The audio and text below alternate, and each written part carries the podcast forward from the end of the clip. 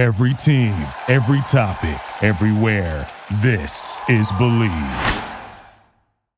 Hey, everybody, it's Dustin from the HP Podcast. And this is Ben. We're just coming here to tell you about our show, well, the HP Podcast. The HP Podcast is a weekly video game podcast from handsomephantom.com that's also part of the HP Video Game Podcast Network.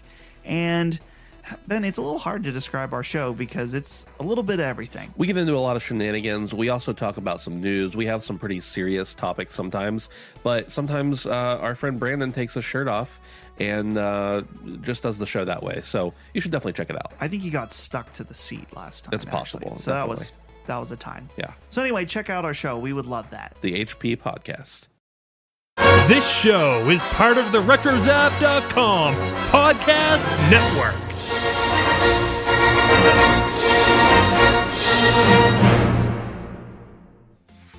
Did you know that Artcast is on Patreon? Well, now you do. So go check out patreon.com slash artcast for ways to help out the show and get some sweet perks in return. It could be something small, such as our $1 tier to show your support, or you could join one of our higher tiers to get a shout out, pick an episode topic, or even be a part of the show as a special guest. Even just sharing our show to your friends goes a long way. So once again, that's patreon.com slash artcast. Thanks for helping us, and keep it retro.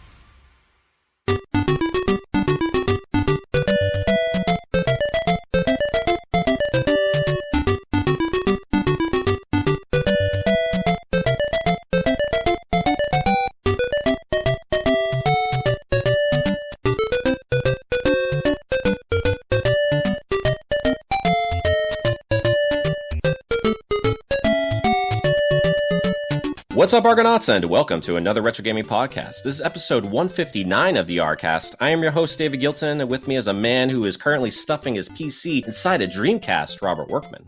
Well, you know, I figure, you know, with my uh, my Jenga skills, I've got the ability to like put stuff where it normally doesn't belong. But uh, no, I wish I worked for Bethesda.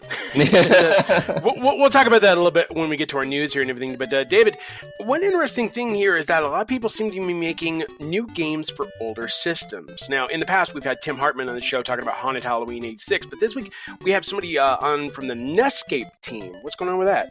Yeah, so with us here is Kevin Hanley, who's working on NEScape. So how's it going there, Kevin? It's going very well. Thank you for having me. Yeah, absolutely. And you're also a fellow podcaster, too, is that right? Uh, I am. It's true. also a big fan of Tim Hartman, so I'm glad that you guys have had him on before. Oh yeah, yeah. We, we always like talk about the old school here, and boy, oh boy, is this a week for things coming back from the past, David? Because have we got some news this week? Uh, we're gonna get started uh, right up to speed, if you will, uh, with the new Sonic the Hedgehog movie trailer that debuted earlier this week and left the internet rather mixed. Um, so apparently, yeah, yeah. So here's what happened. Uh, we had our first look at live action Sonic, and it's weird. and we, uh, you know, because the fingers, the teeth, you know, everybody's mentioning different things. I don't know. The James- eyes James- as well. You know, Cyclops, James Marsden is in it, Yeah, I guess. And, that's true. But of course, the big selling point is the return of, I guess, silly Jim, Jim Carrey, because he's back. I mean, he's been doing like dramas and horror movies and stuff like that. Now he's kind of back in a role that kind of carries back to his 90s style of humor with Dr. Robotnik. But the cool thing is, we saw a photo that looked like he looked like an evil Burt Reynolds at first, but then they showed him at the end of the trailer actually looking like a traditional Dr. Robotnik. So that was good Yeah. but this trailer, I, I have mixed feelings. On the one hand, it's not horrifying, horrifying, and I like how Jim Carrey looks. But on It's the other, horrifying in some ways and not Gangster so horrifying. Paradise. Why Yeah. is Gangster That's Paradise? more confusing than anything. I feel like because like I feel Yeah. like that they're, they're really trying to like focus in on that like '90s kind of like nostalgia, basically. And with Gangsta's Paradise, I mean, like it just doesn't make sense in this trailer. yeah, Like, how does it relate at all to what's going on, other than it being from the 90s? Yeah, I, I really don't understand it. There's some confusing stuff here. Like at the end, they, they make a joke like Sonic's in a duffel bag, and James is carrying him into a building. He's like, "Do you have a child inside the bag?" well, yeah, but it's not my child. Not my He's a child. cop. Yeah. He's a cop. He should know not to say that around civilians. I mean, the only thing that I Jokes. sold It's it was the joke about the axe, the axe body spray and the ham sandwich. I mean, you know, um, Yeah. the dude who's the dude that was on Parks and Rec that voices him, Ben of something. Uh, his name escapes me at the moment. Uh, but anyway, he does a good job voicing Uh, the character, eh, but I think again, it's Oh, a Ben matter Schwartz, of I think. yeah, Ben. Schwartz. Yeah, that's it. Yeah, That's yeah. right. He, he was Yeah, in yeah. uh, he was in uh, Parks and Rec. Um, but I think the big selling factor, obviously, is Jim Carrey because you know at, at first he's kind of annoying, but then you start to see more of his comic side and role. Like you know, like his car gets destroyed while he's in pursuit of Sonic. He's like, "Is that the best you got?" And he's like, "No, but thanks for asking." And then a smaller car goes after him, Yeah, which I thought was kind of cool. It's basically that like Ace Ventura kind of performance really Yeah. coming out in this, and I, I feel like that's like the only, I guess, like saving grace really for this movie. Mhm. But I don't think Jim Carrey can really carry it on his performance alone. Yeah, that's what I was gonna say. Is it gonna? He's is he gonna be able to do that for the whole movie and it'd be interesting? I don't. I, I want to so. know. I want to know how it converts because that ending sequence takes place in like what looks like Mushroom Hill Zone. So I want to know what it, do they transport through a ring? Oh, by the way, apparently Sonic's rings are now transport zones, like Yeah. the 2006 game. I guess It's kind of like the Portal game, or like the Portal gun, really. In that case, Yeah. rings. So yeah, so, th- so they're falling off a building and then they're falling in a neighborhood, I suppose. Um, okay, so if this film, if the um, director and the team are going for a 90s vibe, they definitely got it. But if they're going for a more current vibe, they missed the point. I mean, I feel like this is kind of like the '90s vibe for all the wrong reasons because it really does feel like a video game movie from the '90s, uh, which is not a compliment, really. um, so I, I don't know, like with like the music choice is definitely odd. Uh, just like with the overall, I guess, I guess like tone deaf approach to making a Sonic the Hedgehog movie, it's just kind of odd. Um, especially when you like consider that that we did already kind of have like a Sonic uh, fan film in a sense uh, back in 2013, uh, which I did like a write up on on NintendoEnthusiast.com on uh, with the uh, with basically the, the director for that fan uh, for, for that fan film, uh, basically giving his reaction to watching the Sonic the Hedgehog movie trailer, and um, it's uh, it's it's quite something because like he basically gives like his own take as far as like you know Sonic needing to be in a more kind of like fantastical kind of world instead of like being grounded in reality with Earth and you know the same kind of like storylines with like the military being involved and all that stuff like kind of the same stuff that you see in like Hollywood movies basically just like with like Transformers and all that stuff so it, it was really interesting kind of getting his point. Also, very funny with how how much he was wincing and how much he was kind of horrified, like first watching the trailer. um, and I can certainly see his point as far as I'm, you know, the overall design of Sonic as well it needs to be more in that kind of cartoonish kind of sense, as opposed to trying to make him look like a real boy. I guess in a sense. yeah, I mean, the whole thing just feels like I understand the vibe they're going for, and if they are going for that '90s awful Super Mario Brothers the movie Street Fighter vibe, I kind of get it. But if you're trying to go for something that more caters to today's kid audience, I mean, like I already see a bunch of people that say, "Oh, I want to see it. This is day one. This is one." And I see a bunch of people like, "Really? yeah. Did, did Sega really consult on this? Because really, look at his eyes. You know, I mean, I think Sega's even kind of concerned about this as well because honestly, the Sonic franchise in general has always been very like up and down, you know, especially lately. Um, but like with like the movie, if the movie bombs, I mean, that's like what Sonic is to the mainstream audience, not to gamers, but but to like mainstream people. mhm. Uh, so that's that can only like hurt like the you know the sales of like Sonic games. I feel like in the future, and like Sonic has already you know again been very like up and down, very kind of rocky as far as like game releases are, are concerned.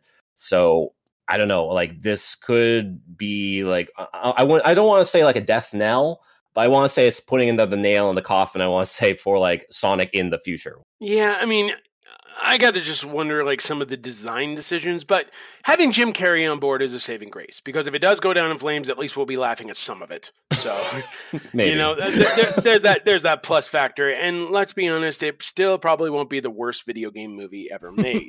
Right. So But that's not the only 90s mascot who's coming out, though, uh, because there is a new Earthworm Jim game that is in the works, uh, which got announced just earlier today, actually, as we're recording this. Um, it, it is a an Earthworm Jim game that's coming out with the original team intact and exclusive for the Intellivision Amico. Yeah, what it is, they got together everybody. They got David Perry, they got Bruty, they got uh, Doug TenNapel, they got Mhm. Tommy Tallarico doing the music. I mean, they got like 10 of the main team members behind this game. Although I'll tell you, the poster kind of looks horrifying. Like, you know, Petey the dog looks like he wants to eat a cow. He's like, "Where's my cow?" You know. I mean, that's uh, Earthworm Jim, though, right? yeah, that is, that is Earthworm Jim. I mean, it's a great looking poster, and it's a huge snag. Where uh, you know, for the for the Amica for the Amico, um, I know a lot of people are who are going to be like, really, not like the Switch or anything like that. But you understand, Tommy, he had this plan in mind. He wanted big announcements for the Amico. This is huge. It's really a big deal, and they're going to do a live stream uh, this Saturday. Um, Yeah. showing off like some concept art for the game, maybe a hint of what the story is going to be about, maybe a release date. They're doing this the right way because you remember, like when the Amico was first announced, we didn't get any gameplay footage, and they, they waited a few days to reveal to like post the trailer that was shown at a game show over the weekend. So turned a lot of people off. But I have a feeling this is going to probably bring some people back. This is a huge exclusive announcement for the Amico. I mean, I'm I'm eager to check it out. I want to Yeah. see how this game goes, you know, especially with the original team on board. I, you know, I was a huge fan of the Intellivision back in the day, um, and I have a lot of fond memories of it. Um, the fact that they're making a new Intellivision system at all is incredible, and I'm very excited. But this is actually a really big name, um, and I think that a, m- a lot of people might have missed that initial announcement, and I think that they will now see, you know, with these headlines come out that this new Earthworm Jim game is, game is coming out. I think a lot of more people are going to be taking notice. Yeah, and, and like hon- honestly, like it kind of gives like the Amico, I guess, like something to hang his hat on, really, because like it, I, I wouldn't exactly call Earthworm Jim like a killer app by any means, but it's Sure. certainly something that I guess like entices more people like who did grow up like in like the '90s playing Earthworm Jim games before. Uh, that this could be like a return to form for like Earthworm Jim, especially having like the like original team on board. So Yeah, and, not to mention the fact this opens the door for possible other returns. You know, like there are other project products that he could line up over the next few months that he can announce, say at Portland Retro Gaming Expo. I mean, I, I've been catering this all day. If Earthworm Jim can come back, then so can Boogerman. Uh, we've been, you know, ever since that Kickstarter. Boogerman had few his chance. He had But his no, chance. I'm sorry. I'm going to push for this. I'm going to be sleeping on the lawn of the Amico headquarters, dressed like Boogerman. Be like, it's it's his time. It's his time, and I'm going to fart on the door every day. I mean, if you didn't dress like Thanos before, I don't think you're going to dress as Boogerman. Well, Boogerman's more affordable than Thanos. I don't have to worry about the gauntlet. Just get a cheap cape and a green leotard. Fair enough, fair you enough. know, and eat some Taco Bell. I'm good. I'm good. yeah, but uh, I mean, I mean, you know, I guess we'll see like how how this turns out because th- there was actually supposed to be an Earthworm Jim four um, sometime in the past, like I believe like back in 2008 or 2010 or something like that. Um, that just never came to be. Like I believe it was like Interplay uh, that made the announcement, and uh, just nothing c- came of it basically. So this is basically the Earthworm Jim four that we've been waiting for, really. Um, especially if they Mhm. are going to bring it back to its roots, which I imagine they will. Um, I'm not sure if Tommy Tallarico is actually going to be doing like the music for this, but it would be cool if he does. So I think he will. I mean, he said he was going to be part of the team, and he did the music for the last two games. So Mhm. he didn't do it for Earthworm Jim three, but he did do like for the music for the one and two. So it, it's sort of like a Streets of Rage scenario. We, we know like Yuzo Koshiro is involved in the project, but he hasn't officially been announced for the soundtrack. I mean, it's just a matter of time. It is. Gotcha. And uh, another thing that's a matter of time is more Star Wars games. Uh, so we're going to be Yep. seeing some Star Wars games coming to to, the, uh, to like the Discord platform here, Robert. Yep, actually, the first two have already come out. Uh, Knights of the Old Republic and Knights of the Old Republic Two, the the um, Sith Lords. They're now available through the Nitro Game Service, which is a monthly subscription program they have for nine ninety nine. Includes eighty different games. Uh, those two titles, the KOTOR titles, are available now, but there are other classics coming as well, including Jedi, Jedi Knight, Jedi Academy, um, Republic Commando, which is a very underrated shooter, and I really enjoy that, and uh, Indiana Jones, also uh, one of the classic titles, is coming to that as well. I got to see which one, but it's really a great deal. You know, I mean, like a lot of people really uh, love these games, and and it's just in time for you know May the Fourth, Star Wars Day. You know, so you know, because they're on sale everywhere else. Indiana Jones and the Fate of Atlantis, but also David, the Secret of Monkey Island Special Edition. Yes, Yeah, yes. absolutely. Because I mean, David talks about Guybrush Threepwood like you know he's an alter ego. Yeah, you're not really wrong. Why, yes, I am the high seas. Yes, my name is Guybrush. His girlfriend just looks and shakes her head and be like, no. yeah.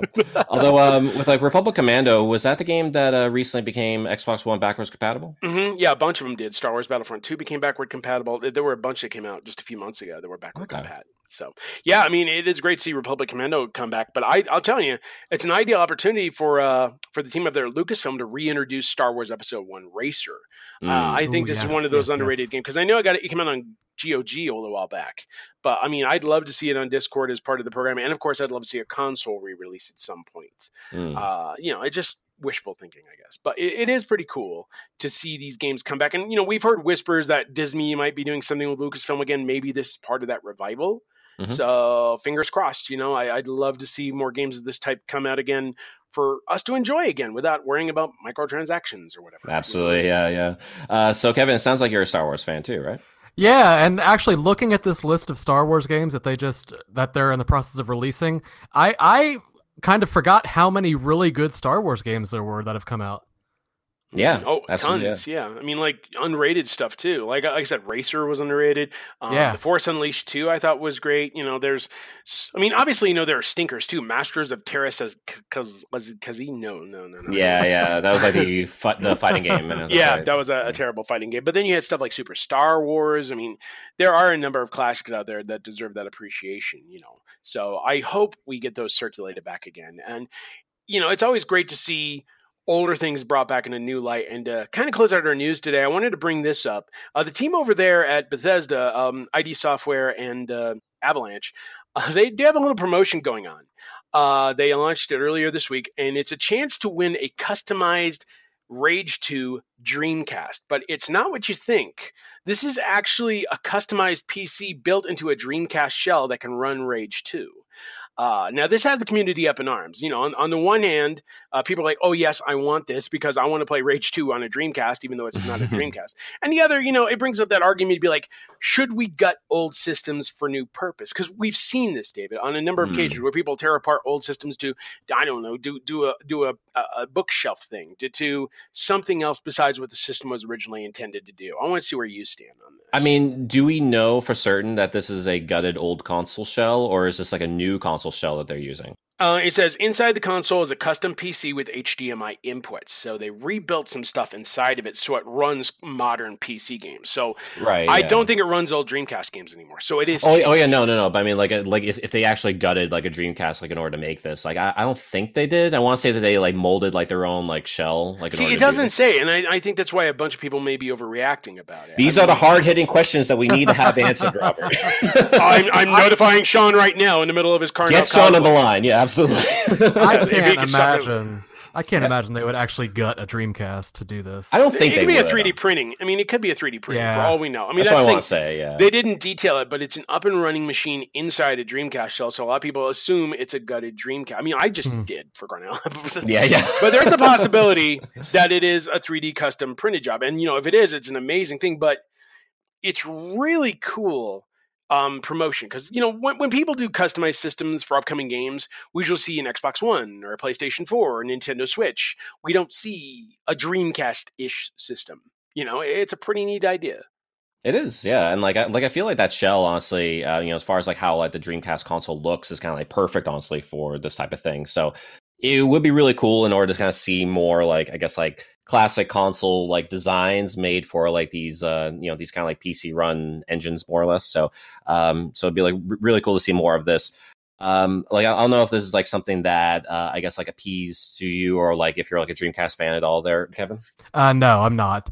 Um, but actually, just like thinking about it, d- does it show how like the controllers? Does it use the actual Dreamcast No. controllers plugged in? It- they don't even show it with those tweets. Okay. They just show the system. I mean, I would assume it uses a more modern. Because I mean, I'd love to try Rage 2 with the Dreamcast controller, but I don't think it has all the functions. Yeah.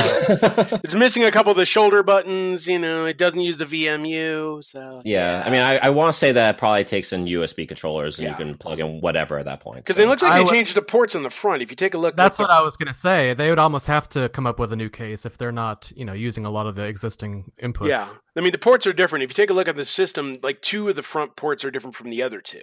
So it looks like maybe it uses old school controllers and USB related ones. I don't know.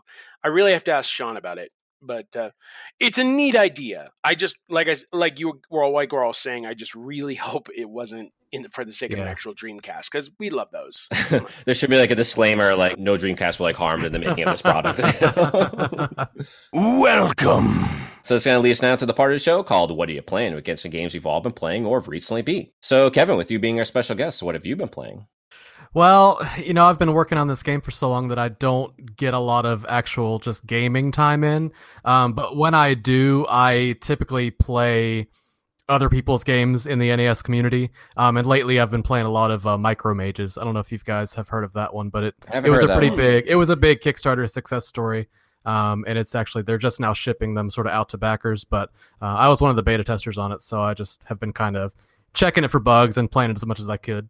Is that another like NES homebrew kind of project? Yes, or- Okay. absolutely. Yeah. Uh, but they did also release it on Steam uh, yesterday, I believe. Gotcha. That's really cool. Anything else? Also, Uh, not really. Uh, I'm I've been tinkering with uh, and I, I apologize if I pronounce it wrong. It's a it's a modern game. It's near Autonoma or something like that. Oh that. yeah, Yeah, near Autonoma. Yeah, um, I've I haven't gotten far in that game, but what I have played, I've really enjoyed because it seems like they've taken like all these different gameplay types and kind of just thrown them in there, and it all Yeah. works really beautifully. I've been very impressed. It's pretty cool. Yeah, yeah, for sure. How about you there, Robert? I've been working on a few games. I've been working on Mortal Kombat 11, um, which I think is good. You know, now that they've uploaded a patch to kind of do away with the incredible difficulty and the um, need for microtransactions and grinding, it actually feels like a much more balanced game now. But I was a fan of the gameplay to begin with. I think it's a, a very good playing game.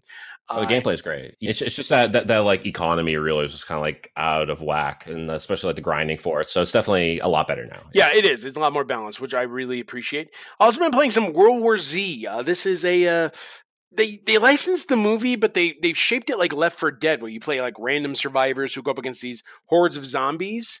Um, the game has glitches. I believe I mentioned this in the past, but it's actually kind of fun with the right group. You know, like Left 4 Dead itself, you work together, you set up traps, you have mountains of zombies. They climb up the walls just like they did in World War Z, the movie. Oh, nice. But thankfully, pretty you, cool. you thankfully you don't you don't have to drink a diet coke to solve the level. You know, you, you actually shoot them, which is pretty spoiler by the way. But it's yeah, um, but it's pretty good. It's a pretty good game, and it's actually selling really well. So congrats, Saber Interactive. It's nice to have a fun zombie game while we wait for Back 4 Blood sometime later this year. Um, Virtua Racing for Switch. I love this game. I, I think this is a very well done port. It's interesting because you can only play two players online, but you can play eight players offline in split screen. But it works really well because it kind of stacks around the screen, but it gives you just enough, unless you like do aerial view, in which case it's fucked. But, but if, you, if you do close up, it's pretty nice. It, it is a pretty well done mode. I really like that one. And then uh, my final thing, I picked up a PlayStation 3 um, CECH A01 model, which is the very first model off the shelf in great condition. And it runs PlayStation 2 games like a champ. So I've been picking up a couple of PlayStation 2 games here and there. One of the games I got is Time Splitters 2. And Nice. I've been enjoying this one again. You know, it's great to go back in and rediscover a favorite you haven't played in years, you know, because we're waiting on THQ Nordic to re release these games someday. And uh, I just picked up Def Jam Vendetta, which is always fun. So, yeah, I mean, I've been busy with all sorts of old and new stuff, uh, just waiting on Saints Row for Switch next week. Uh, Oh, what about yeah, you, David? that's what about you? What are you playing? yeah, no, I, forgot that Saints Row the Third is coming to Switch. That's Mhm. right. I- it's going to be fun. Uh, so, like you, I've been playing Mortal Kombat 11. It's definitely a lot of fun. I love the gameplay. Uh, I was actually playing along with like some friends, uh, just like just, you know, just doing some online matches. And aside from that, too, I've been playing Chrono Trigger. Uh, so, uh, I've been like just kind of like at the end game of it. Really, like I beat, um, I beat like the Dream Devourer, which is like the exclusive boss in the DS version. So I'm playing through like the DS version for like the first time. Uh, just kind of noticing some of the changes, like in that from the SNES version. I remember playing and uh, yeah, it- you know, it, you know, it's a lot of fun. It's uh, it's really cool. Um, I, I do like that extra content to it, but not so much the like uh, Reptite Village extra content that they added in there. So, uh, and also just kind of you know just, just going through the different like endings right now. So I'm on New Game Plus right now, just kind of going through that and uh, experiencing that. So.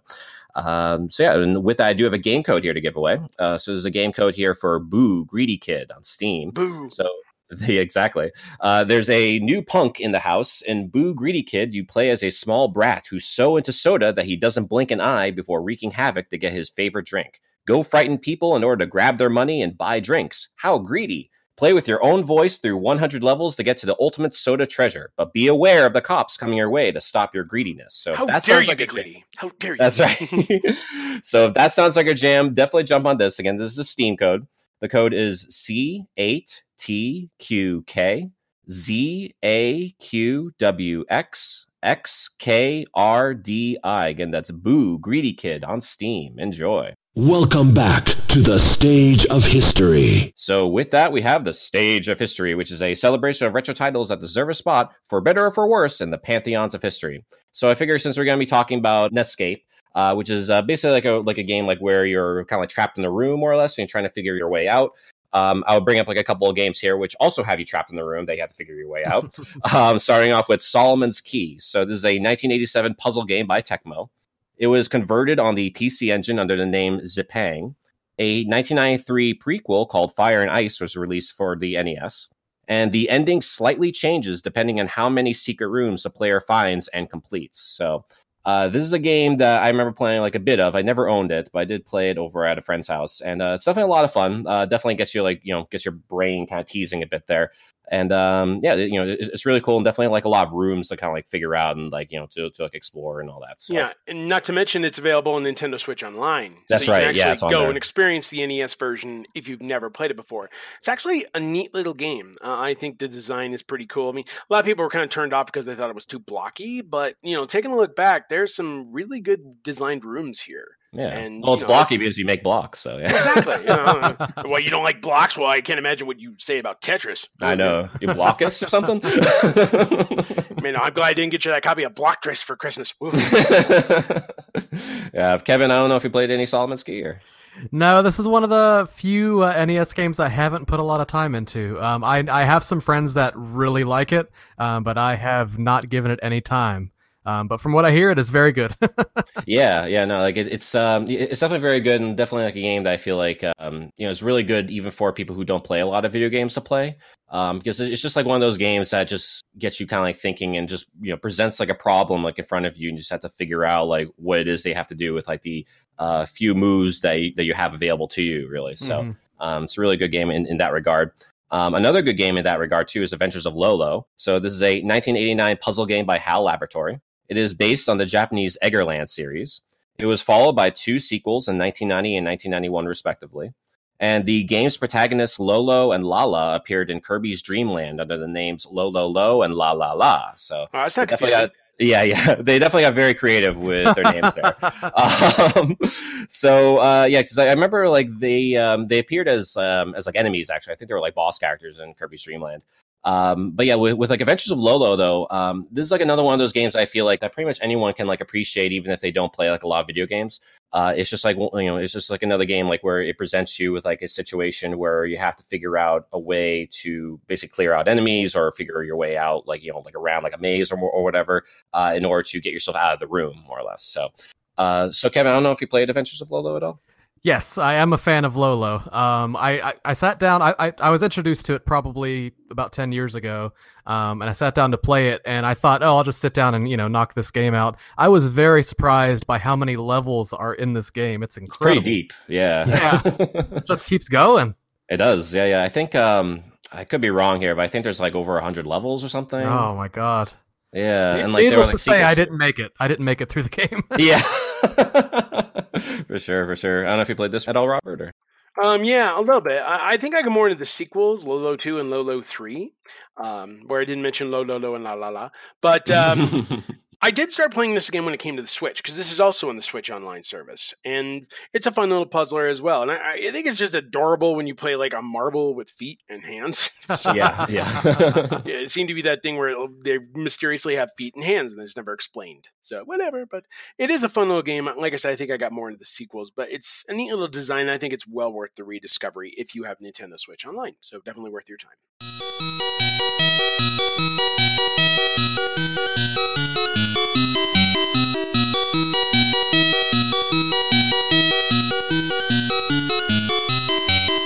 And that's going to lead us now to Obscura. Now, I was going to mention another obscure NES game, but now seeing that we're kind of in a theme in which we're encased in a level and trying to get stuff out of it, I wanted to kind of call an audible here, and I wanted to talk about Pengo.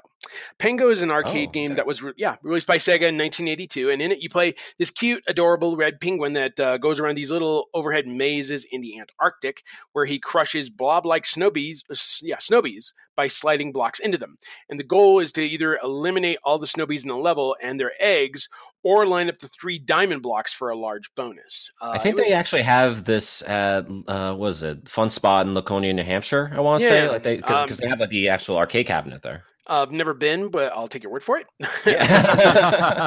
I mean, it is a fun little arcade game. I know it also came out for Game Gear, Atari 2600, uh, the 5200, I believe. I never got an NES release, and I was like, eh, this seems like a game that would fit right in in the NES library, I think. But uh, yeah. it, it is pretty cool, you know, and it's a, a, fun little throwback title. I'm sure a few more arcades have it somewhere. I've never been to New Hampshire, so I can't say, but I'd love to see it in one of my local places. It'd be a, it's be a lot of fun, and uh, this game almost feels like it's prime for a remake. You know, like Sega's been talking about like trying to revive some of their classic IP. this should be on the list. I would think, especially with the following it had in Game Gear, because it did pretty good in Game Gear. I mean, honestly, I would rather see you know a few other Sega franchises come back aside from Pengo. But Well, yeah, uh, I mean, I, duh, I- I- but yeah, but I can certainly appreciate Pengo and what he has to offer, or she. Like, I'm I'm not sure if the, of the gender it's of Pengo. it's It's, yeah, there you go, there you go. um, but uh, yeah, I, I, I do remember playing this a bit uh, over Fun Spot, as I mentioned, and um, yeah, it's, it's you know it's pretty cool like kind of maze like game, basically. Um, yeah, a lot of like kind of sl- you know sliding blocks around all that stuff. So you like you know there's a very blocky kind of kind of episode of really that you that, that we're crafting here. Um, so yeah, it, you know it's really cool in that regard, and definitely has like very cute art design as well. So uh, you know, at least at least kind of judging by the um, by like, the arcade cabinet itself. So. Mm, I think it's a neat little game, and uh, yeah, you're right. I mean, there are other Sega franchises that'll see return, but let's throw it out there. The- When it comes to like puzzlers and everything like that, it is fun to smush people with ice cubes. Yeah. I mean, this could be like one of those like rare classic games. I feel like that would actually work well on the mobile platform, like on like smartphones and stuff. So like you know, like if you had like where you like tap in order to like make like the blocks or whatever, and like you know move them around like in, uh, in, in like up down left left right fashion. Um, I think that could actually work very well, uh, uh, like on that platform. I don't know if you play Pengo at all, there, Kevin. Or No, but I'm actually thrilled by how much attention puzzle games are getting in this episode because I think they get overlooked way too often. Yeah, I mean, usually we, we take a look at traditional puzzle games, but it is kind of cool to have like uh, puzzle games that involve like a character on the screen. And with that, I mean, like there was a recent release on the indie front a little while back called Treasure Stack. Uh, that came out earlier this year for Xbox One, PlayStation 4, and Nintendo Switch. And you basically had a character who was running around the screen while blocks were falling around them. It was a neat little strategic element thing. And just, it's something we don't see too often in game design anymore. And it was a nice little throwback, I thought. So, yeah, I mean, I'd love to see Pengo come back, but like you said, David, there are bigger fish to fry. yeah, yeah, bring back Pengo. Yeah, yeah, we'll just get the bring back Pengo shirts printed up now for E E3.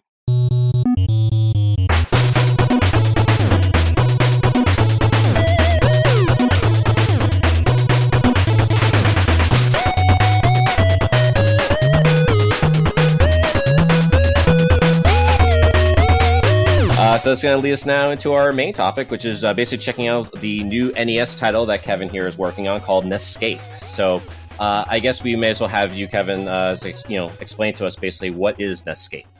So basically, it is a mystery escape room game uh, for the NES. Um, and one cool feature that uh, we added in is the ability to use a Super Nintendo mouse to control the cursor in the game. So if you get an adapter that converts the Super Nintendo to the NES, uh, you can plug a Mario Paint mouse in and uh, have at it. Ooh, Nice. Neat idea there. So like, it sounds like it would work very well on on like PC as well. Is that is that also like another platforms coming out on? Uh, uh, that is going to be a stretch goal on the Kickstarter, I think. Um, I have a guy that's willing to port it over. Um, but uh, yeah, it, it's a goal definitely. We want to do uh, PC, and we are looking at also uh, Xbox One and Switch. Nice, nice. And um, the like types of puzzles that you experience in NEScape, um, like how, like how would you like describe them? Like like are they comparable to like any other like NES games out there, like any other classic games like that? Uh, I th- honestly think it's unlike anything else that's come out on the system before. Um, there are so many different types of puzzles in this game. Um, there's like sliding block puzzles. There's piano music puzzles. Um, there's you know swap puzzles. There's um, marble labyrinth maze puzzles. There's like so many different types that I crammed in there. Um, I think there's something for everyone in there. It almost sounds like the NES take on The Witness, Al- al- like almost like like I don't know if you played like The Witness at all. Uh, I played a little bit. If it's the if it's the game I'm thinking of, isn't that the one where you're connecting what looks like circuitry type things? Yeah, yeah, Some of the early like you're on like an yeah. island. Mhm. Exactly. Yeah. Yeah. yeah, It's a Jonathan Blow game. Um, but, but like basically, it's like another puzzle game, like where you're you're kind of like experiencing different types of puzzles. They, they all kind of like have like the uh, like a similar type of like look to it, but like the way that you solve the puzzles are very different. Uh, this sounds like it's it's more of like there's just like different types of puzzle elements like involved entirely. Uh, so every time that you go into like a new room, it sounds like you're basically like experiencing like a whole other like type of puzzle entirely, right?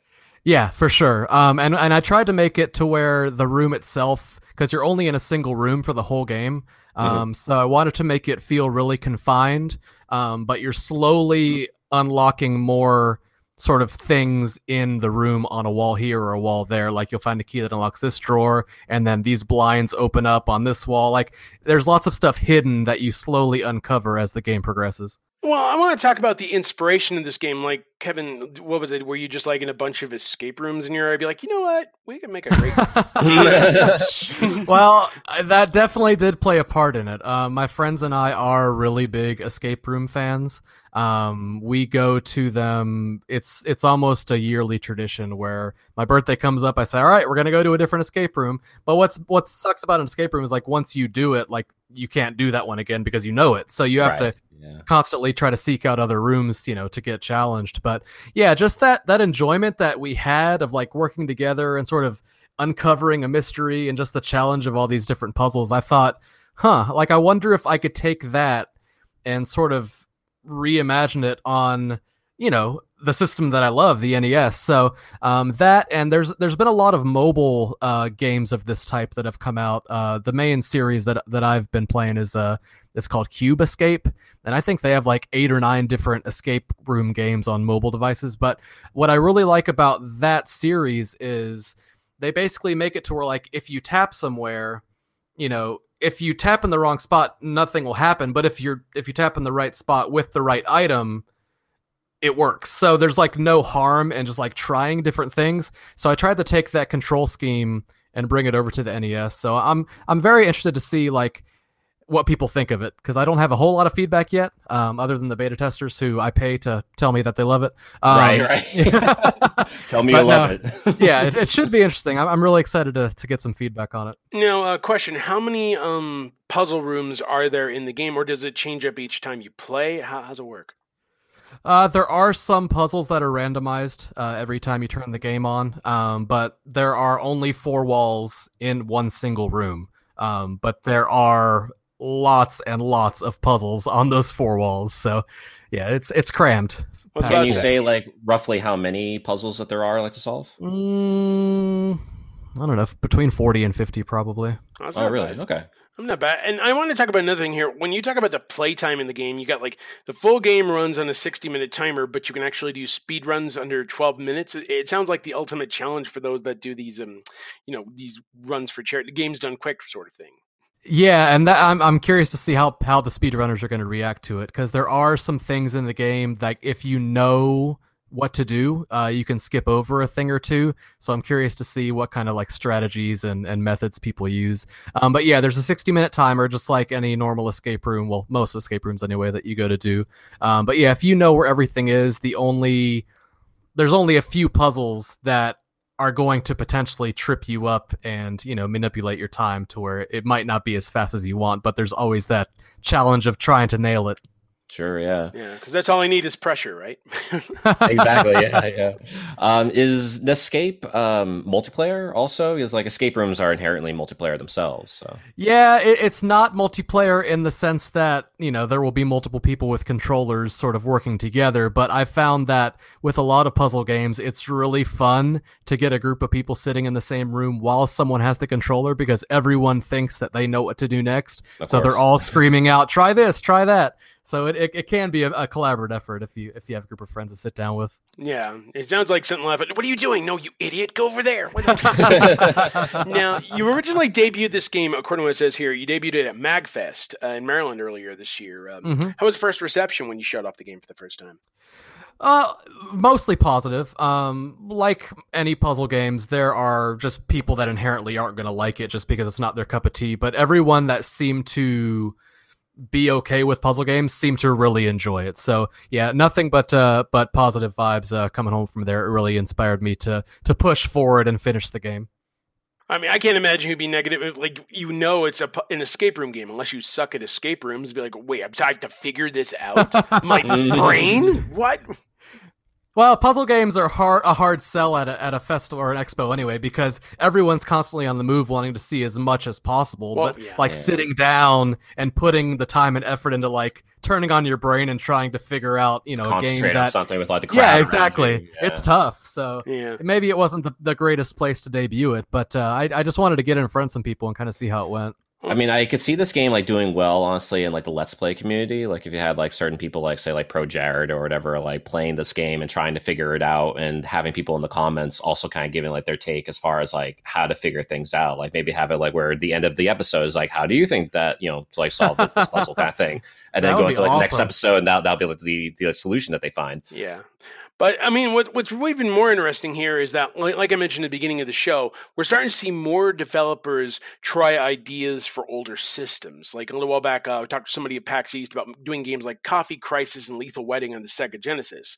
And we mentioned Tim Hartman, who did Haunted Halloween 86 in the NES and is working on a new project. So, uh, one of the interesting questions that we have here is like, what is probably the biggest challenge when it comes to working on classic NES style architecture for a game in this era?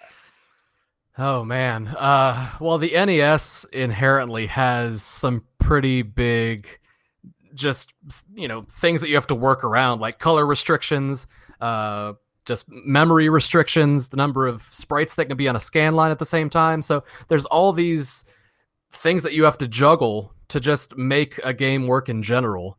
Um, but then taking sort of a modern idea that maybe wasn't done back in the 80s and early 90s and trying to pull it off. I think there's something fun about that because, you know, when you grow up with a system, there's a lot of platformers, there's a lot of shooters, like there's a lot of specific game types, but pulling modern ideas and saying, I wonder what this would be like on such a classic system. Um, I don't know. It's just a lot of fun to try new things. Yeah, I, I guess like trying to like I guess make all that work as far as like you know like like a type of game that you just typically don't see on like the platform, and certainly working within those like restrictions uh, can certainly be like fun and challenging at the same time. So I imagine there's like a lot of intrigue in that. Yeah, for sure. Um, just uh, you know, always chasing the unknown and saying, "I wonder if I can pull this off." Um, Mhm. There's a lot of uh, enjoyment in in that challenge. Yeah, and um, NEScape also has kind of like a story element to it as well, right? Yeah, but I don't want to give too much of that away. I kind of want people to almost go in blind, not really knowing what to expect, because in most escape rooms, you don't really know, you know, what maybe you know the theme, but you don't know too much of what's going on. So, like going in, the door locking behind you, and you just like figuring out where do I even start with all this random stuff in this room. Gotcha. Um, that's yeah. part of the fun to me. Yeah, don't don't don't spoil the end game, David. Yeah, yeah.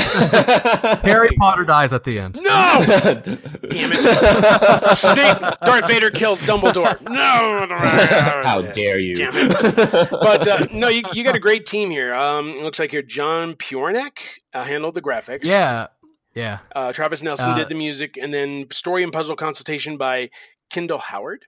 I believe that's yeah, how you say. it. she's a she's a local friend that uh, I sat down with, and I actually just wanted to basically ask her help with, you know, can you help me come up with the first puzzle in this game just to sort of get started? And sh- we sat down for a few minutes, and you know, four hours later, she had helped me come up with every single puzzle in the game. So it was just a very fluid, collaborative process that went almost way too easy. Um, but even when we were done at that point, the game the game was you know it had a good idea but finding john to do the art was the biggest blessing that this game could have ever had because what's weird is he had never done a video game project before. He didn't even know that he could really do pixel art. He he almost sent me a message as a joke saying hey you know haha, i'll do the art for you. And i was like all right well what do you think you can do? And he's like all right i'll send you some stuff from microsoft paint. Um and the stuff he sent was like mind-blowing. And i'm like dude, like if you really want to do this, we should do this.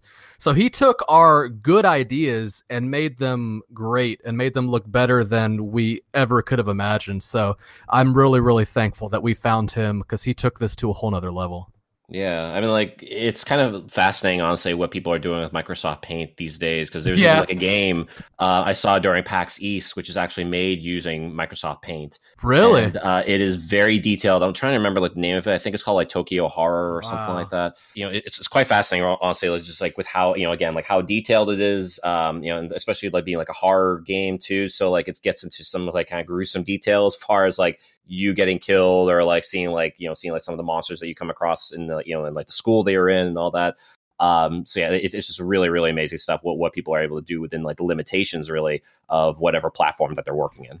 That's crazy. I can't imagine doing a whole game in Microsoft Paint because, like John, we moved him to sort of NES development programs that help you stay within the confines of the restrictions of the system. So I can't even imagine someone doing a full game in Paint. I'm gonna have to check that out. Yeah, Yeah. I mean, it, it's kind of wild, you know, with this whole creativity angle that a lot of people are taking on these challenges. I think that's like like modern games like Super Mario Maker Two are going the way they are because people are like, "Oh, I get to create slopes. Oh, you guys are dead." You know that sort of thing. but it also thrives within the retro community because I, I think we've seen like you know some RPG Maker, we've seen the NES Maker. We actually had the creator on the show, I believe, a while back too. And you know, it's just really great to see like all these options open up, open up for like people to show off their creative side. I mean, yeah, it does take effort, but you see how that effort pays off with some of these excellent projects and everything. Yeah, nothing nothing good ever came easy. Like you, you got to put in the effort. It just makes it Exactly. that much more special. So um, I just shared like in the um, the group chat there uh, the game that, that I was talking about is called World of Horror, uh, Awesome. which is basically called like a one bit uh, horror game more or less. Yeah, good luck with Um, me sleeping oh, tonight, man. man. yeah, yeah. I mean, it, Yeah, it, those hon- look awesome. It, it honestly is very disturbing as I remember playing it at PAX East, and um, yeah, it definitely left an impression on me, especially talking to the um, to the like developer of the game, and uh, you know, again, like working on Microsoft Paint and like you know the painstaking detail they put into like each scene that you come across. It's it's, Yeah. it's really it's really something else. So. That is awesome. I can't wait to check that out. Uh, I- Yeah. I'll probably skip it till the morning. Fair enough, fair enough. And um, you also host a podcast called The Assembly Line, is that right? Yeah, um, actually, this Monday coming up is our two year anniversary of when the first episode came out. Oh, Congrats! Congratulations. Yeah.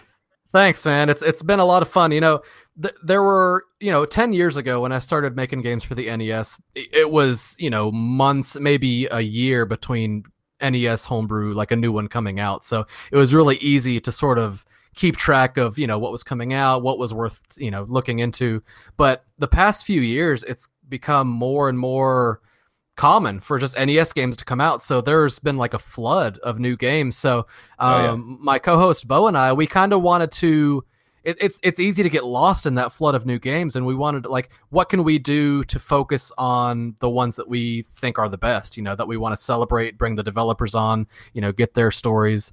Um, so we started this uh, podcast just to sort of focus on one game at a time, um, talk about all the various aspects of it, bring the developer on, talk to their whole, talk about their whole process, um, and we were just hoping, you know, to get a few followers here and there to listen to us, but uh, we've actually gotten a pretty big following, uh, and it's only growing more and more. So we're very thankful that uh, we have a sort of a platform to talk about this stuff. That's great. Yeah, that's great. Yeah, like it, like it it also kind of like shows too with like how popular that retro gaming in general has Mhm. like become because that's that's really kind of like an extension of it. Obviously, on your podcast, you focus more on on like the homebrew scene. Yeah. Um, but that that is by by extension with like you know with like retro gaming and like homebrews in general certainly gotten like more attention uh, as people are trying to like work on like their own like iterations or projects or just like their own like takes really I guess on like different types of games and also different like um different like franchises and things like that so it's just really cool to see and, and i'm glad to see that that the uh, that the podcast is a big success for you Thank you. Yeah, we're we're thrilled.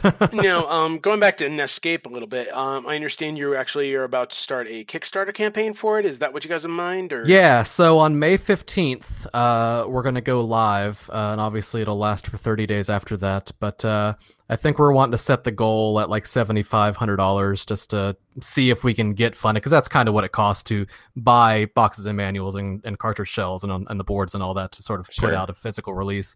Um, but yeah, we're just sort of wanting to do whatever we can to get this game in front of people's hands uh, to give it a try. So we're gonna have different tiers. Um, some that you know actually come with the Super Nintendo mouse. Some that come with an adapter if you already have the Mario Paint mouse. Um, but if you just want the game and want to play it with a controller, we'll just have tier um, with the complete in box version of the game. And then we're actually gonna have a digital uh, a digital tier to where you can uh, download the ROM. Um, and like I said, we're going to have that uh, stretch goal um, to get the PC version out. So if that actually meets, if we fund to that point where that stretch stretch goal unlocks, every backer will then get the PC version as well. So uh, we're really hoping that it does well. I post most of my updates on my Twitter. You can find me at a ton of glaciers, um, and that's where I, I primarily post.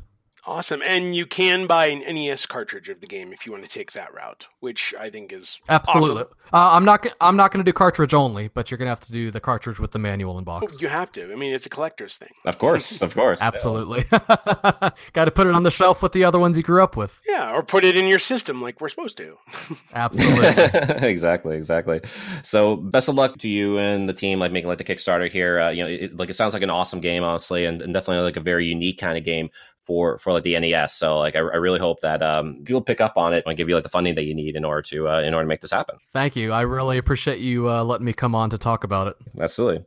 And uh, Robert, I believe you have a game code to give away. I do. So I teamed up with the good friends over there, Special Reserve Games. They actually have a contest going on with a 60 second minute drawing competition. Now, Minute is a nice little Zelda style game that came out from Devolver Digital a little while back. And basically, you have to complete your adventure, but you only live 60 seconds at a time. So it's a very challenging game, but it's a lot of fun. Uh, they have a little drawing contest where you can win Special Reserves games over the course of the year. This includes stuff like The Messenger and Minute.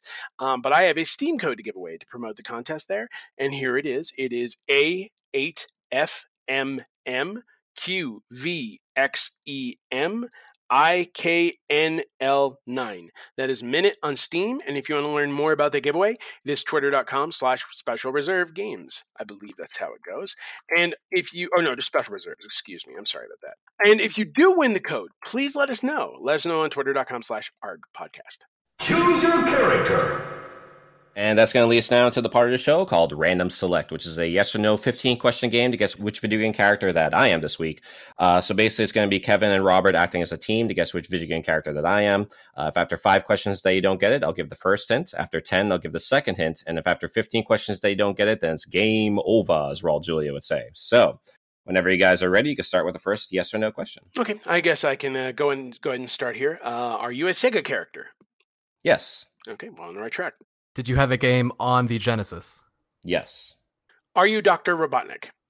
Yes. Nice. I figure we got only it. talk we talk about Sonic the Hedgehog. I'd be like, it's not Sonic, so it's got to be something. Yeah, yeah. Although, like, I, I was kind of tempted to go with Lolo, but you know, I wasn't quite sure, like, if, uh, if that would be a good one. So yeah, it's went with Robotnik in this case. But yeah, good, good job there, guys. What's With getting the, uh, what's the record on the number of questions before I, I got think it right? the first he did one for Guybrush Threepwood, believe it or not, and I got it in the first question. yeah, yeah. feel like we were talking about treasure. We were talking about like you know the, the Monkey Island games and all that stuff, and you're like, okay, Robert, whenever you're ready, are you Guybrush Threepwood? Damn it! yeah. Nailed Damn it there. Nailed it. uh, yeah. And uh, what were your uh, two clues there, David? Uh, so my first clue was I'm well rounded. Um, and Nice. my second clue was you must stash me a question. Nice. Well done. Yeah, yeah, that's a that's a random select there. And since we kind of ended that early, I kind of want to bring up one uh, one more subject here. While it's not entirely gaming related, I think it fits in with the theme in terms of uh, talking about stuff that's coming back. I put a link there in the chat, guys, and we'll include a, a link with our episode as well. But Ron Howard is currently in talks to make a Willow sequel series for Disney Plus. Uh, now, as you guys might remember, he made 1987 movie called Willow, featuring Warwick Davis and Val Kilmer. It was a fun little adventure movie. He uh, teamed up with George Lucas on it. Very underrated, but it's been a favorite for a lot of fans. Uh, since then, um, a trilogy of books came out: uh, Shadow Moon. As part of the Chronicles of the Shadow War trilogy. And there's been a lot of talk about bringing it back, like Warwick Davis hinted at it during Star Wars Celebration. And now Ron Howard is officially in talks. Um, so I'm eager to see what this universe is like. Are we going to see a grown-up Elora Danan? Will Val Kilmer's character, will you know, Madmartigan come back? You know, uh, there's a lot of things on the table here, but it is kind of cool that Ron Howard has an interest in this. I think. And will we see a re-release of that arcade game that we talked about recently? Yeah, the arcade game and maybe the NES game. You know, to, to bring Maybe. back. make it a Willow yeah. collection. Come on, Captain. Man, if there were, if there, if like you had asked me five years, like if if there's anything that you think is not going to come back, Willow would be on that. Like, I can't believe that this is happening. Yeah, Or well, I mean, like, talks. Okay, if you had told me five years ago, well, they're going to bring back Earthworm Jim, and it's going to be in an intel, it's going to be on an Intellivision platform. A bit, Okay. I would have been like, "What are you smoking, and do you have any left?" what year is this? Yeah. I'd be, I'd be like a lot Robin of Williams that. in Jumanji with the leaf hat. What year is it? exactly, exactly. Yeah.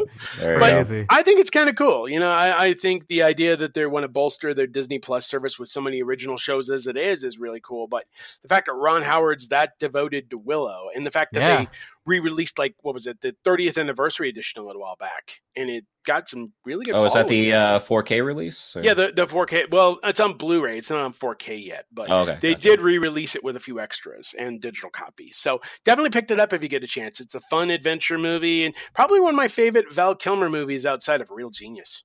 Mm, nice, That's nice. a good one. And I know you, Batman Forever hate Forever hate. will say something, but whatever. yeah, yeah, can't go wrong there. Uh, so yeah, that is basically episode 159 in the books. And uh, if you want to follow the Rcast on Twitter, we are at Art Podcast. Same thing for Facebook, facebook.com slash Art Podcast. And if you can find me on Twitter at The Guilty Man. You can find me at Twitter, twitter.com slash the DCD. You can also check my work at gamerevolution.com and superherohype.com, as well as MMOgames.com. And also like a quick shout out to our patrons. Uh, there's Francisco Limas and Mac the Ball. So thank you very much, guys, for helping support the show. And you can also check out like all the like perks and tiers and all that stuff over at patreon.com slash artcast. Please be sure to check out our partner site, Don't Feed the Gamers, at don'tfeedthegamers.com. That's run by our good friend Liana Ruppert, where her team give fan-centric news and reviews in gaming. If you'd like to send us any feedback, opinions, retro games, or topics for us to cover, or anything at all, really, you can email us at rcast at retrozap.com. And be sure to check out retrozap.com for all sorts of other amazing podcasts. It's your home away from home if you're crazy about Star Wars or pop culture in general.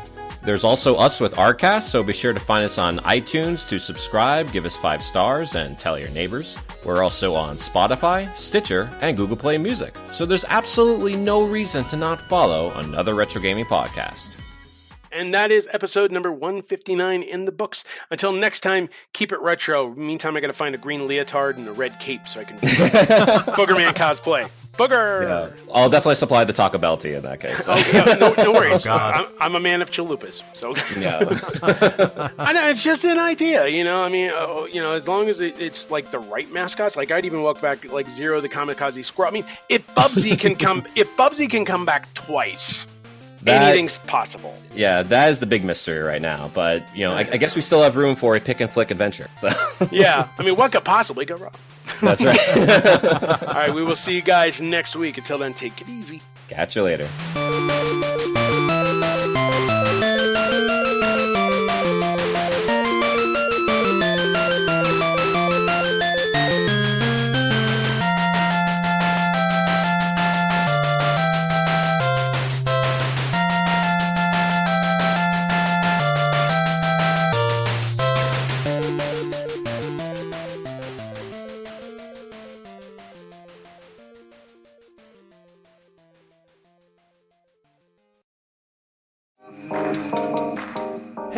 I'm Chris Wilson, And I'm Dylan Gregory. and we host Backstage Gaming, a weekly podcast about video games and storytelling, We both play pretend professionally, sometimes on stage with other people. and sometimes alone in a soundproof room. So join us every Monday while we talk about games, acting, and how a story comes together. Backstage Gaming. Dramatic takes on your favorite games. Part of the HP Video Game Podcast Network.